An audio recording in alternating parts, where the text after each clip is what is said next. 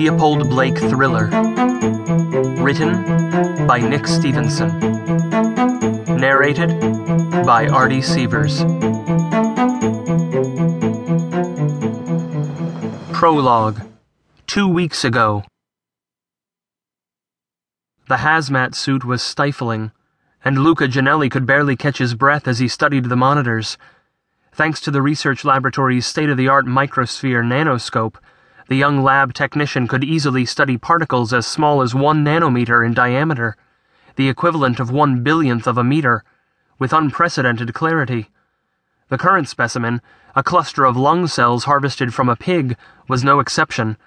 He could easily make out the cell membranes, the nuclei, and even the tiny mitochondria that came together to form one of the most basic building blocks of animal life but there was no time to stop and enjoy the view. With a steady hand, Janelli introduced a sample of nanoparticles to the viewing plate and increased the magnification. Despite being many times smaller than the pig cells, the nanoparticles moved much faster, making their way toward the membranes that protected the larger bodies with surprising speed. Within a few seconds, they had reached their targets and set to work. Janelli stared at the monitors in disbelief. This isn't supposed to happen. After years of research, nearly half a decade of refining, he was still no closer to a breakthrough. Instead of developing a revolutionary technique for locating and destroying cell mutations, all Janelli had to show for his efforts was something even worse than the cancers he was trying to cure. If that weren't enough, senior management were now demanding daily progress reports, and the pressure was starting to build. His workload had increased to the point where sleeping at the labs and starting work at dawn had become the only way to keep up but what could be done about it? Company morale was at an all time low, and Janelli had heard whispers of strike action among the other employees. He knew nothing would come of it, everyone was too afraid of what might happen, but it was always a popular topic of conversation. That, and the myriad of conspiracy theories surrounding their work. Theories that seemed to get less far fetched as time passed. What if the theories aren't just theories? Janelli's head swam with a variety of scenarios each leading him back to the same question What exactly are we trying to create here?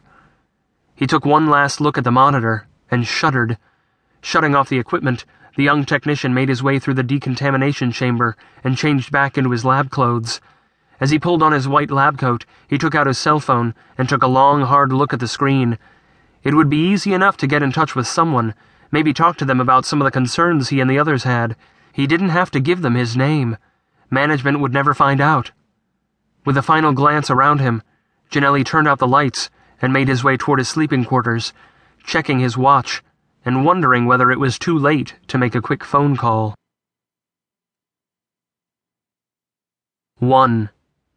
Today. Dieter Reininger pictured the scene in his head and allowed himself a smile. Screaming through the air at nearly 3,000 feet per second, the custom made 338 bullet would punch through his target's skull as though it were made of paper, ensuring an instant kill with minimum fuss. The mark would be dead before he even heard the gunshot. Perched high above Paris's Notre Dame Square, the assassin had found it easy to slip away from his tour group unnoticed, and had made his way to the very top of the ancient cathedral's Gothic parapets, giving him the perfect vantage point to carry out his mission. Thirty stories below, Hundreds of people milled around the expansive plaza, completely unaware of the danger lurking so high above them.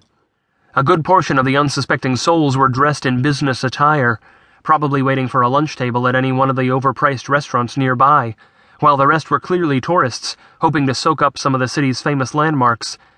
Dozens of Asian, American, and European holidaymakers huddled around the entrance to the famous cathedral, waiting for their chance to see the impressive interior while others took advantage of the public restrooms or chased their hyperactive children through the dense lunchtime hustle.